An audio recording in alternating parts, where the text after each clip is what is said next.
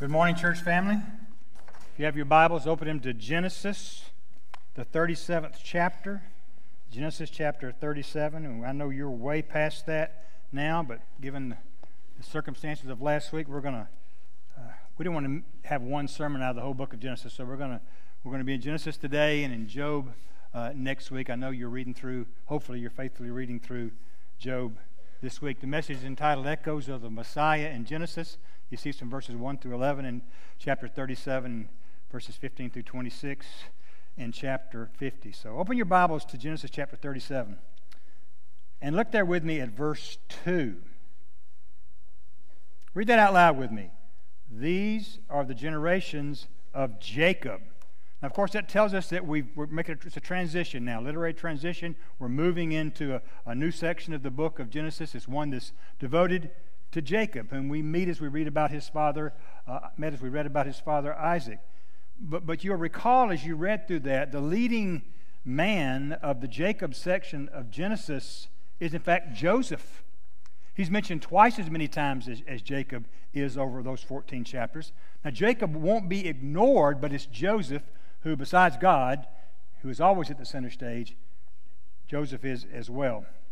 And if we dig a little deeper today, we're going to discover a, a story that's, that's just full of profound theological implications. First and foremost, we see the sovereign hand of God ruling everywhere, ruling and overruling the decisions that people make. And in the end, God raises up a hero, he saves a family, and creates a nation that will bring blessing to the whole world. And we see behind the story, the events that transpire, the character's actions, we see the, the heart of a covenant making God who is always, always, always keeping his promises. And we're also going to see that Joseph points us to our Lord and Savior Jesus Christ. More on that a little bit later. So we're going to read beginning in verse 1 of chapter 37. Those are 11 verses, and then we'll read in chapter 50. Would you please stand and honor the reading of God's word? Jacob lived in the land of his father's sojournings in the land of Canaan. These are the generations of Jacob.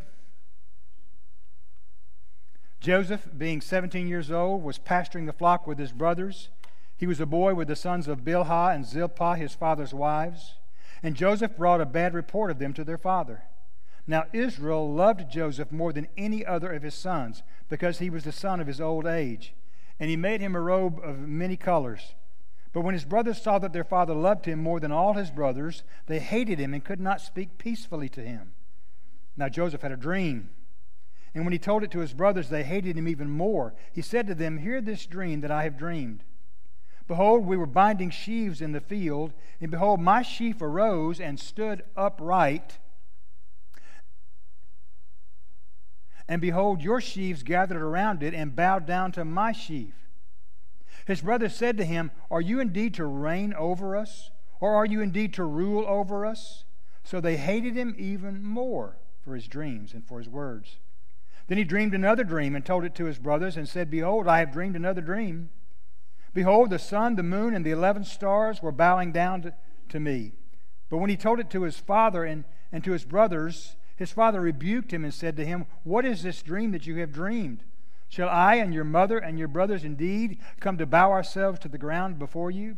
And his brothers were jealous of him, but his father kept the saying in mind. Then we flip over to chapter 50, beginning in verse 11. Excuse me, verse 15. Love to hear the turning of pages. When Joseph's brothers saw that their father was dead, they said, It may be that Joseph will hate us and pay us back for all the evil that we did to him. So they sent a message to Joseph saying, Your father gave this command before he died. Say to Joseph, Please forgive the transgression of your brothers and their sin, because they did evil to you. And now please forgive the transgression of the servants of, of the God of your father. Joseph wept when they spoke to him. His brothers also came and fell down before him and said, Behold, we are your servants. But Joseph said to them, Do not fear, for am I in the place of God? As for you, you meant evil against me, but God meant it for good to bring it about to bring it about that many people should be kept alive as they are today so do not fear. I will provide for you and for your little ones. Thus he comforted them and spoke kindly to them. So joseph remained in egypt. Got ahead of myself didn't i? So joseph remained in egypt he and his father's house. Joseph lived 110 years. And Joseph saw Ephraim's children of the third generation, the children also of Machir, the son of Manasseh, were counted as Joseph's own. And Joseph said to his brothers, I am about to die, but God will visit you and bring you up out of this land to the land that he swore to Abraham, to Isaac, and to Jacob. Then Joseph made the sons of Israel swear, saying, God will surely visit you, and you should carry up my bones from here. So Joseph died, being a 110 years old. They embalmed him, and he was put in a coffin in Egypt. Would you pray with me? Father, we are thankful for your word. Father, every day, every time during the day that we turn to your word, it never fails to speak to us, to give us instruction, wisdom, to call us into accountability, to encourage us, to exhort us, Father. We're, so thankful for your word. And we pray today, Lord, that everything that's said will be spoken, empowered by your Holy Spirit, and come through your word to our ears. In Jesus' name we pray. Amen. Please be seated. First thing I think we need to see here is that believers are imperfect people God uses to accomplish his perfect purposes. I think it was Martin Luther who popularized that phrase you read there. God uses crooked sticks, it should be, to draw straight lines. Clever phrase there that, that expresses the notion that God will work through imperfect people to accomplish his perfect will. And, and yes, sure, we know that God calls us to our minds to be transformed, right? To be renewed, to, to be transformed in our words and our thoughts and our actions. We know that, that God calls us to strive for moral and spiritual purity, but the reality and the good news for us is He does not wait for us to be perfect before He uses us. In fact, if God were to say to His children, okay, let only those who are without sin come and serve me, There'd be none to serve, right? But though we're not perfect, we are called to be humble and obedient and, and, then willing to do God's will. And then He can and He will work through us as conduits of grace and truth and love. The famous American evangelist Dwight L. Moody wrote There was a time when I used to be troubled a great deal about these Bible characters. I used to think that because they were saints, everything they did was right. And I could not understand how it was that God would permit them to do some of the things they did and not be punished. But then we come to a character like Jacob, and we find that God had grace enough to save him. And I think there's hope enough for any of us. But if we believe the Word of God, we understand what Moody was talking about. I mean, our default perspective, sure, is even if we know better, is to think of the main characters of the Bible as kind of being above the fray, saintly, angelic even, not fallible and, and disobedient as we are, always steady in their faith, rock steady and seeking God's will. But the truth is, the truth is, these prominent people in the Bible drama are just as frail and flawed and frustrated as we are. And still, God uses these imperfect people to accomplish His perfect purposes. Rachel and Leah were conniving wives who competed for Jacob, who by nature was treacherous and deceitful. His name, Jacob, means a planner and a deceiver. And we'll read soon about Moses, who was a fugitive from justice, wanted for murder in Egypt. But God used him to, to lead the Israelites out of captivity and inspired him to write the first five books of the Bible. And you remember Gideon, of course, be a while before we get there, but here's a frightened farmer who God turned into a courageous general warrior. Jeremiah, the, the weeping prophet, right? Good nickname because he was overwhelmed often with this whole ministry thing, sharing gloomy messages with the people while shedding these, these anxious tears before God. But God strengthened him, and he, and he stayed on the job faithfully through 40 tough testing years of Jewish history. And then there was Samson and David and, and Mark and, and, and Paul, and, and well, you get the picture.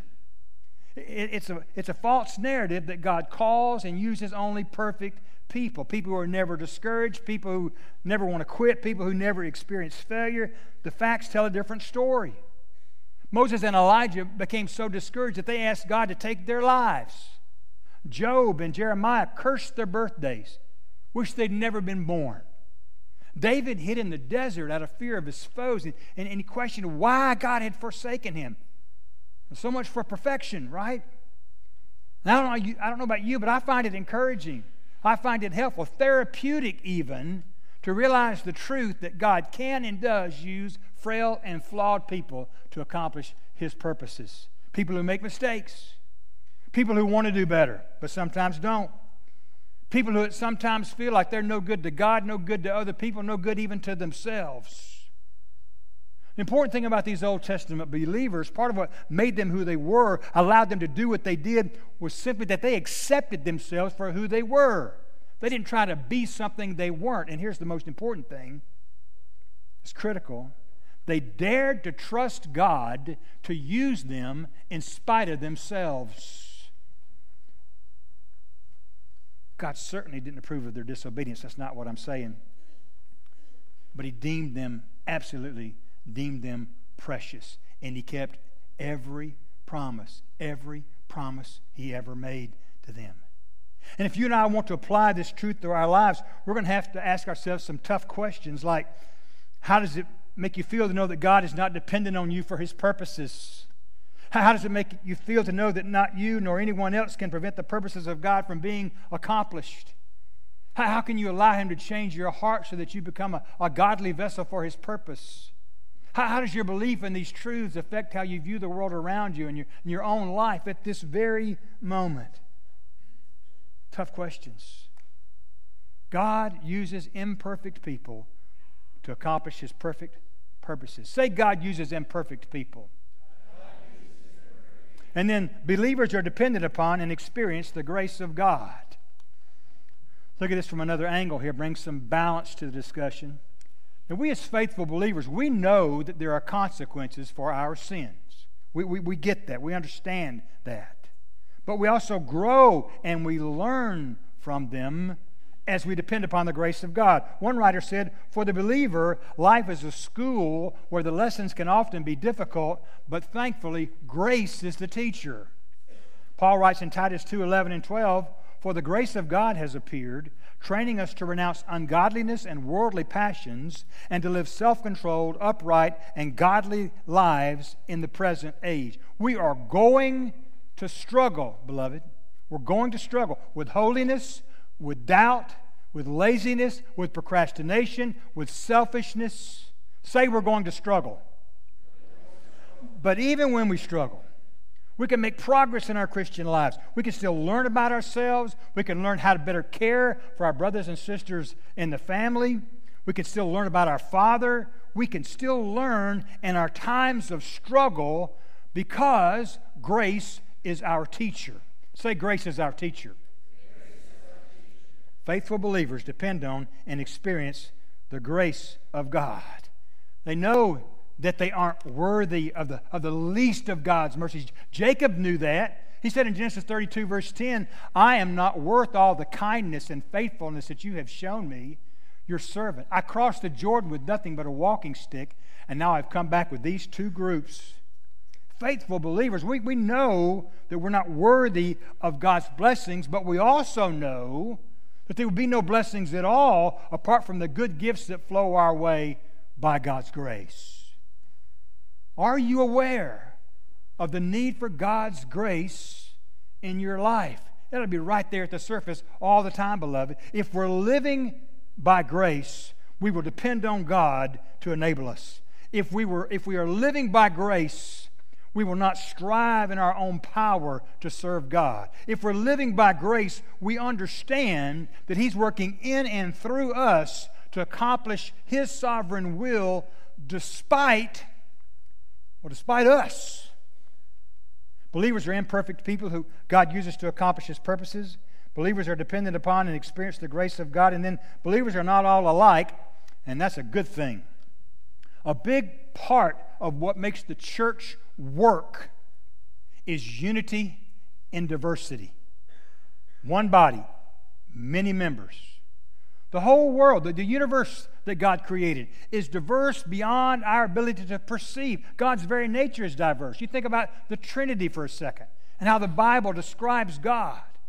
The Trinity is made up of distinct personalities united in a very unique sense, and it sets Christianity apart from all the other religions of the world. The mystery of God as, as a Trinity is indeed unique. Scripture reveals three distinct ways that God is revealed one being our God our Heavenly Father, Creator, source of life, ultimate provider. Then we know God is the Son, Jesus the Son, our Savior, our Redeemer, our friend. He's God in the flesh, Emmanuel. Third, there's God the Holy Spirit.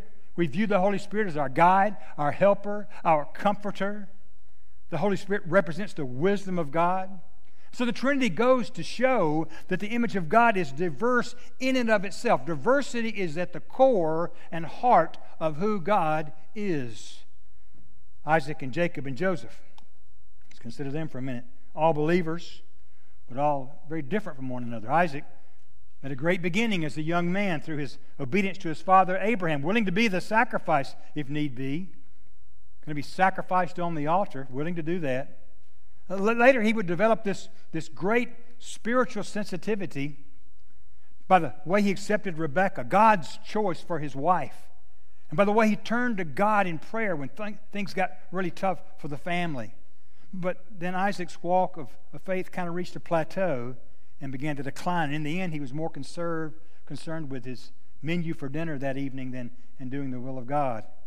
And we can learn from Isaac the, the difficulty and the importance of finishing well. Faithful believers strive to finish well. So does Isaac and then Jacob. Jacob's spiritual experience, as you well know, was up and down. Times kind of two steps forward and three steps back. I mean, he would earnestly pray about a problem and ask for God's help and then go out and do it his way anyway concoct some elaborate scheme to get things done his way. He was a master of manipulation. He used bribes that were wrapped up like gifts. It wasn't until it wasn't until God wrestled with Jacob and broke him that he became Israel, the prince, a prince with God. Think about Joseph. Joseph, his life was characterized by amazing consistency. His trials seemed to only make him stronger and lifted him higher. He absolutely had some tremendous times of suffering, and he, he certainly wondered if the Lord was ever going to hear him as he called out. But as far as we know, his faith never truly faltered. We saw with the children's sermon, he was a forgiving man, a man who remembered to forget the evil things that had been done to him. He lived by faith, he died by faith, and his faith brought about the salvation of the Jewish nation. So here are three important men, servants of the Lord, and yet each one is unique. In the church at large today, we certainly have some Isaacs. People who start out on fire, but fade away over the years into a, an apathetic nominalism, a casual Christianity. Studies done by the Barna Group indicate that casual Christians represent 66% of the U.S. population. I didn't say of the church or of Christians. 66% of the U.S. population. Jesus dealt with nominal Christianity in one of his letters to the churches. The churches, the church Christians in Sardis wore the label, but Jesus saw right through them. And he said, I know your deeds. You have a reputation of being alive, but you are dead. Now, there's all, there have always been nominal Christians. There's always been casual church members, okay? Nothing new. And then, then we have we have many like Jacob who always seem to be kind of fighting to get out of their own way or struggling to get out of some mess that they've made for themselves. But somehow they manage to get it all together long enough to, to do something to, that glorifies God and end up blessing everybody else.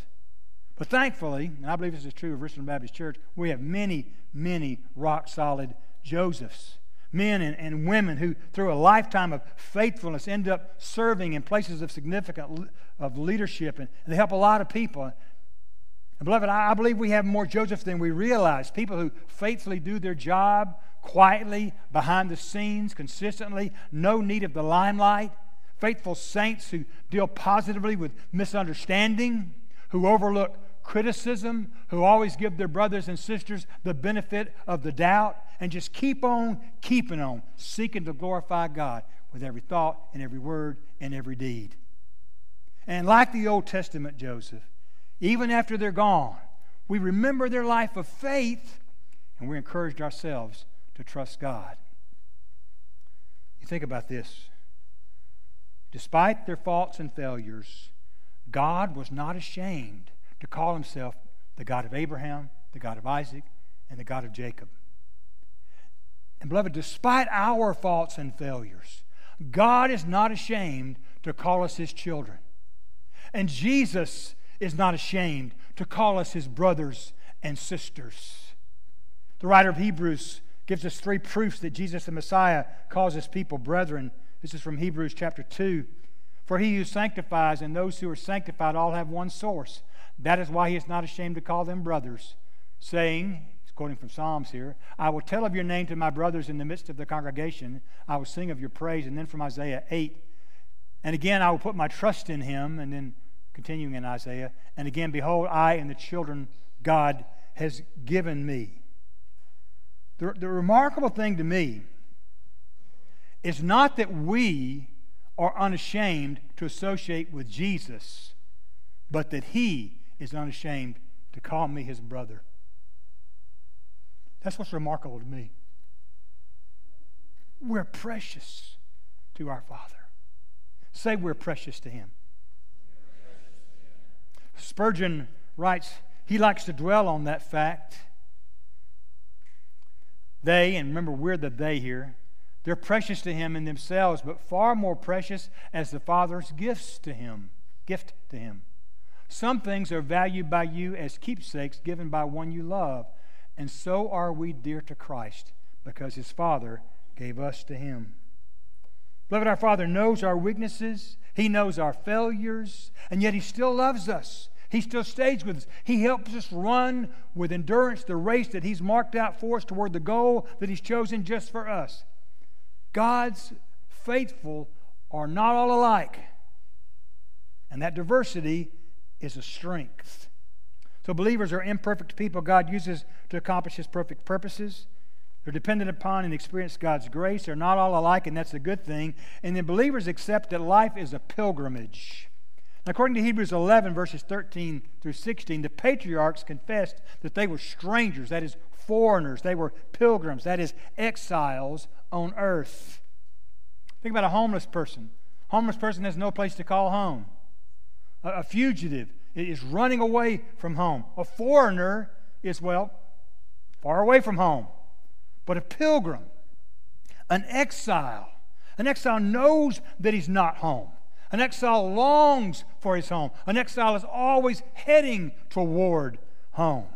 They desire a better country, the writer of Hebrews says. That is a heavenly one. Therefore, God is not ashamed to be called their God, for he has prepared for them a city. Beloved, the Old Testament patriarchs and matriarchs had enough faith to visualize the future, the glorious city that God was preparing for them and for us. And they passed that heavenly vision along to their descendants.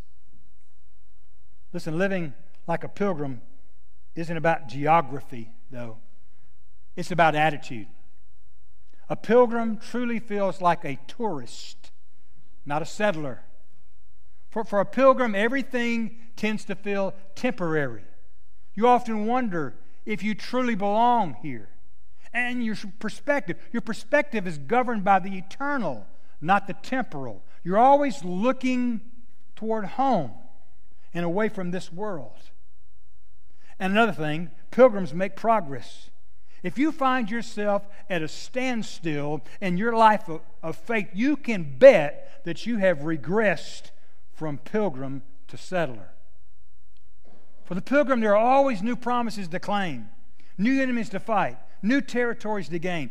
Pilgrims have a lot of privileges, but one privilege they don't have is that of standing still and taking it easy. The famous Scottish Presbyterian preacher Alexander Whyte said, The victorious Christian life is a series of new beginnings. We never arrive, and if we think we have, it's proof we haven't. Martin Luther said it probably even better. This life, therefore, is not righteousness, but growth in righteousness. Not health, but healing. Not being, but becoming. Not rest, but exercise. We are not yet what we shall be, but we are growing toward it. The process is not yet finished, but it is going on. This is not the end, but it is the road. All does not gleam in glory, but all is being purified. Say, I'm a pilgrim. Believers are imperfect people God uses to accomplish His perfect purposes. Believers are dependent upon and experience God's grace. Believers are not all alike, and that's a good thing. And pilgrims excuse me, believers accept that life is a pilgrimage. And then a believer's priority is to become more like Jesus, to be conformed to the image of his Son. That's the goal and the work of God's grace in our lives. And nobody, absolutely nobody, models that better than Joseph. Like Jesus, Joseph was beloved by his father, but rejected by his brothers. Like Jesus, Joseph was punished for crimes he hadn't committed, but he took it without fighting back. Like Jesus, Joseph thought of others and he served him, served them though they forgot him and his kindnesses. Like Jesus, Joseph was separated from his father so that he might save his people. Like Jesus, Joseph went from prison to the throne, from suffering to glory. Like Jesus, Joseph forgave those who wronged him and never held those evil deeds they committed against them. Like Jesus, Joseph wept over them because he loved them. Like Jesus, Joseph graciously provided a home for them and met all their needs. But we can almost lose ourselves, as they say, in the trees of the detail and miss the forest. Joseph serves as a type, an archetype of the work of Christ because he saved his people and because he brought them together in unity, in unity with one another. Throughout that entire patriarchal narrative, from, from Abraham all the way to, to, to, to Genesis 12, the families from whom would come the Messiah were never in complete harmony with one another. There was a strange relationship between Abraham and Sarah, between Abraham and Lot and their families and servants. There was major tension between Sarah and Hagar and Ishmael. Esau, his brother, hated him, vowed to kill him. And Jacob, while trying to escape his brother's anger, fell under the wrath of Laban, who'd, Laban, who had tricked him into marrying one daughter when Jacob wanted to marry a different one. And even when God rescued, saved Jacob from Esau's revenge, the brothers were, reunited. You remember the story you read. They embraced one another. Esau continues towards Seir, and Jacob went south to Succoth and stayed there, and the word never tells us they got back together again.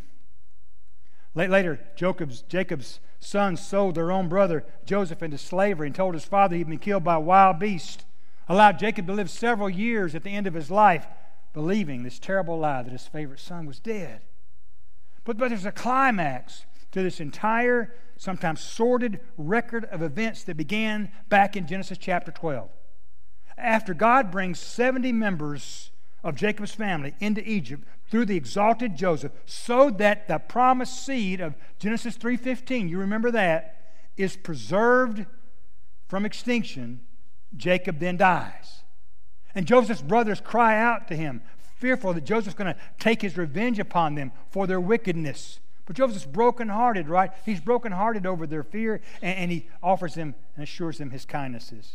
And so finally, after four generations, the family from whom the Messiah would come is living together in harmony. All because one man was willing to suffer and forgive. Sound familiar? When we think of the story of Joseph in those larger terms, it does for us what an archetype is supposed to do. G- Joseph, as a, as a type of Jesus, is not a perfect one. I mean, how could he be? How could anyone be a perfect type? But it works, and it allows us to probe and appreciate Christ in a fresh way and perhaps see things that we might have overlooked. But here's the point point of application for us as well. What Joseph experienced as a faithful follower made him more like Jesus Christ. Beloved, whatever you're going through right now grief, sorrow, job loss, economic, marital, it doesn't matter. Whatever your issue is, beloved, you face that with your chin up and your eyes on Jesus, and through it all, He will make you more like Him. Believers are imperfect people God uses to accomplish His perfect purposes. Believers are dependent upon and experience God's grace. Believers are not all alike, and that's a good thing. Believers accept that life is a privilege. Believers always have a, as a priority to become like Jesus, and then believers make a difference in their world. The Christian life is not about what we drag along with us, but what we send ahead and what we leave behind. Don't ever forget that. We come into this world with nothing, and we absolutely will not leave this world with a thing. Between that celebration of birth and the sorrow of death, we're just managers. We're stewards of what it is that God gives us. And God expects us to be faithful in that stewardship. And we get that, for the most part, with money and possessions.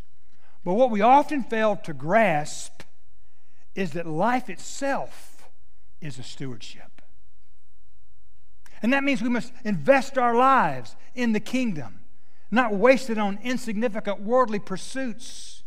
When we accept our lives, you see, as a gift from God, rather than something to which we are entitled, when we accept and embrace our opportunities in life as a stewardship responsibility, then even though we're probably never going to rise to second in command to Pharaoh, we will still accomplish the, we will still accomplish the purposes that God has ordained for us.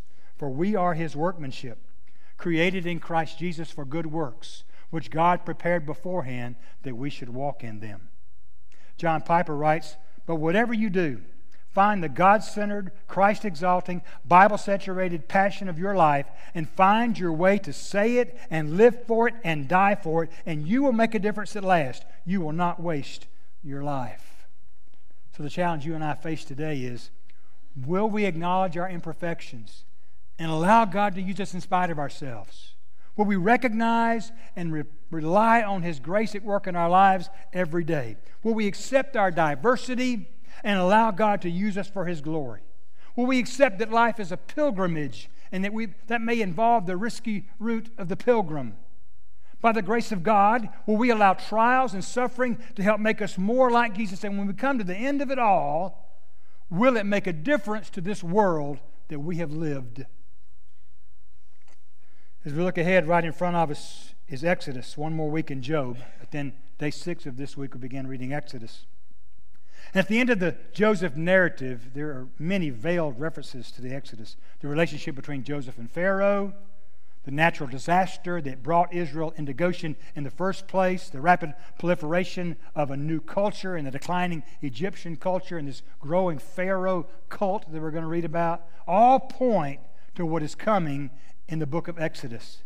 But, the, but listen, the closing chapters of Genesis point us even farther ahead. Jacob's blessing of Judah points us ahead to the line of kings to come, particularly to King David. Judah was, Judah was his father, right? Probably great, great, great, great, great, great grandfather. But the more significant echo we hear calling out to us here in the closing chapters of Genesis is the echo of Christ, the Messiah, the promised seed. We, we catch a glimpse of the Savior to come, the Lion of Judah. As, as we close Genesis, we can almost hear him roar. You see, the story about Joseph is not just a story of some young boy far from home who overcomes adversity and grows wealthy and powerful. No, no, Joseph plays a role in a much more significant drama. God redeemed Judah. Why? Abraham was the father of Isaac. Isaac was the father of Judah, right? Judah was the father of Perez and Zerah by Tamar. And Perez was the father of Hezron. And Hezron was the father of Ram. And Ram was the father of Amminadab. And Amminadab was the father of Nahshon. And Nahshon was the father of Salmon. And Salmon was the father of Boaz by Rahab. And Boaz was the father of Obed by Ruth. And Ruth and Obed was the father of Jesse. And Jesse was the father of David the king. Judah's descendant David he redeemed Judah so that Judah's descendant David could be king, and so that his greater son, Jesus, could be king of kings and the redeemer of God's elect. Judah offers himself initially, remember, as a substitute for Benjamin. Take me, don't take Benjamin, the son whom his father loved. Later, David's going to stand in that valley as a substitute for Israel as he faces Goliath, who represented the Philistines and, and the, the enemy and the oppressor of God's people.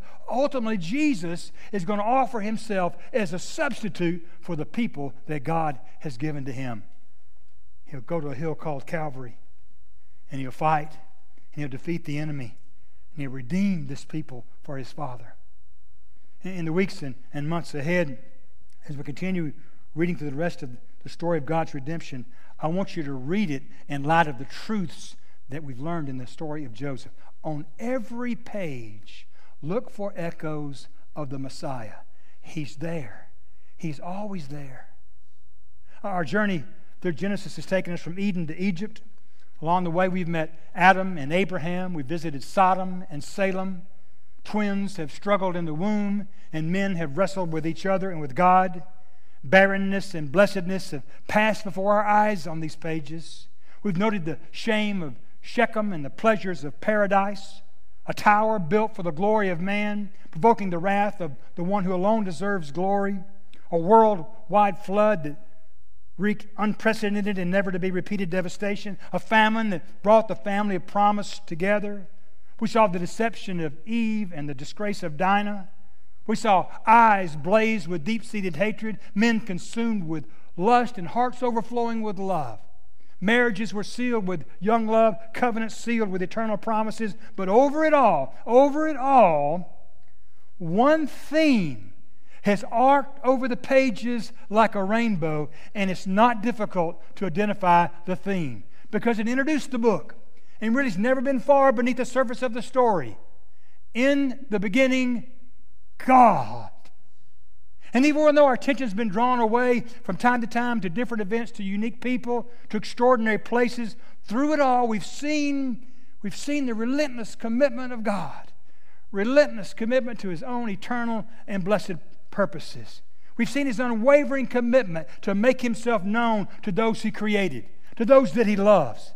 Commitment which foreshadowed a supreme and ultimate and perfect sacrifice at Golgotha. Beginning in the garden, and continuing through Joseph, we've seen how the, the sinful choices of men, the deception of the enemy, the effects of the evil that's just part and parcel of this old world attempted to derail God's plan. And yet, His will is always done, His purposes are always accomplished. And, beloved, they always will.